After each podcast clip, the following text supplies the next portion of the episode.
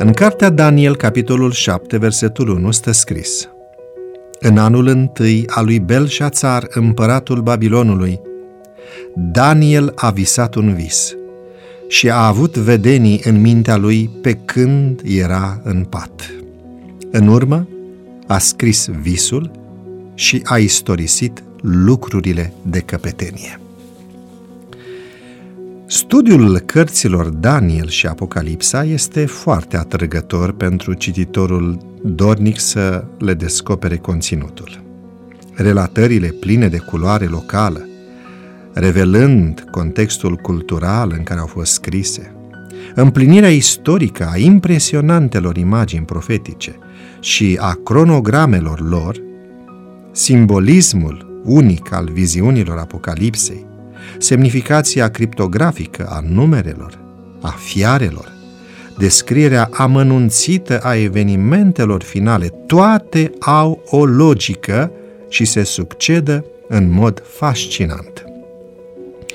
Unul din domeniile în care înțelegerea și interpretarea literaturii apocaliptice a progresat cel mai mult este analiza literară. Descoperirea structurii literare a acestor două cărți, mai ales a cărții lui Daniel, al cărei plan este elaborat cu minuțiozitate, a dezvăluit secretele autorului ei și ceea ce a dorit să transmită atunci când le-a scris. Mai exact, în schema literară respectivă, aplicată atât relatărilor din primele șase capitole, cât și celor patru viziuni profetice pe care le prezintă, se poate descoperi o cheie fundamentală a interpretării. Și care e mesajul? Că Dumnezeu cunoaște finalitatea lumii noastre. Trecând prin toate luptele pentru putere care au marcat omenirea, istoria și-a urmat cursul care îi fusese revelat profetului Daniel. Nu e surprinzător? Nu o singură dată. Un suveran sau un comandant sau un guvernator a avut pretenția de a schimba scenariul profetic prin acțiuni nesăbuite, cum ar fi declanșarea unui război. Și cu toate acestea, odată cu trecerea timpului, s-a păstrat tendința de a urmări traiectoria stabilită de profeția biblică. Ideea principală a fiecarei relatări sau viziuni este victoria finală a adevărului și a copiilor lui Dumnezeu.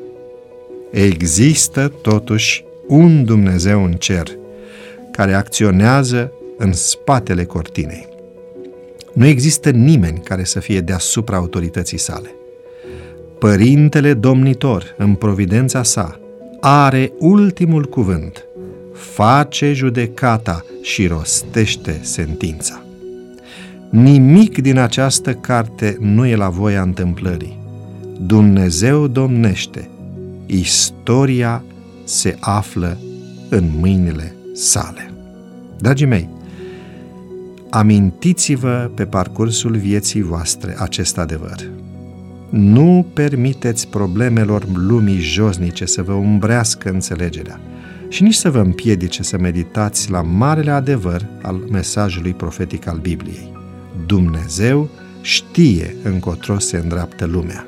Încredeți-vă în El, triumful dragostei Lui vă așteaptă.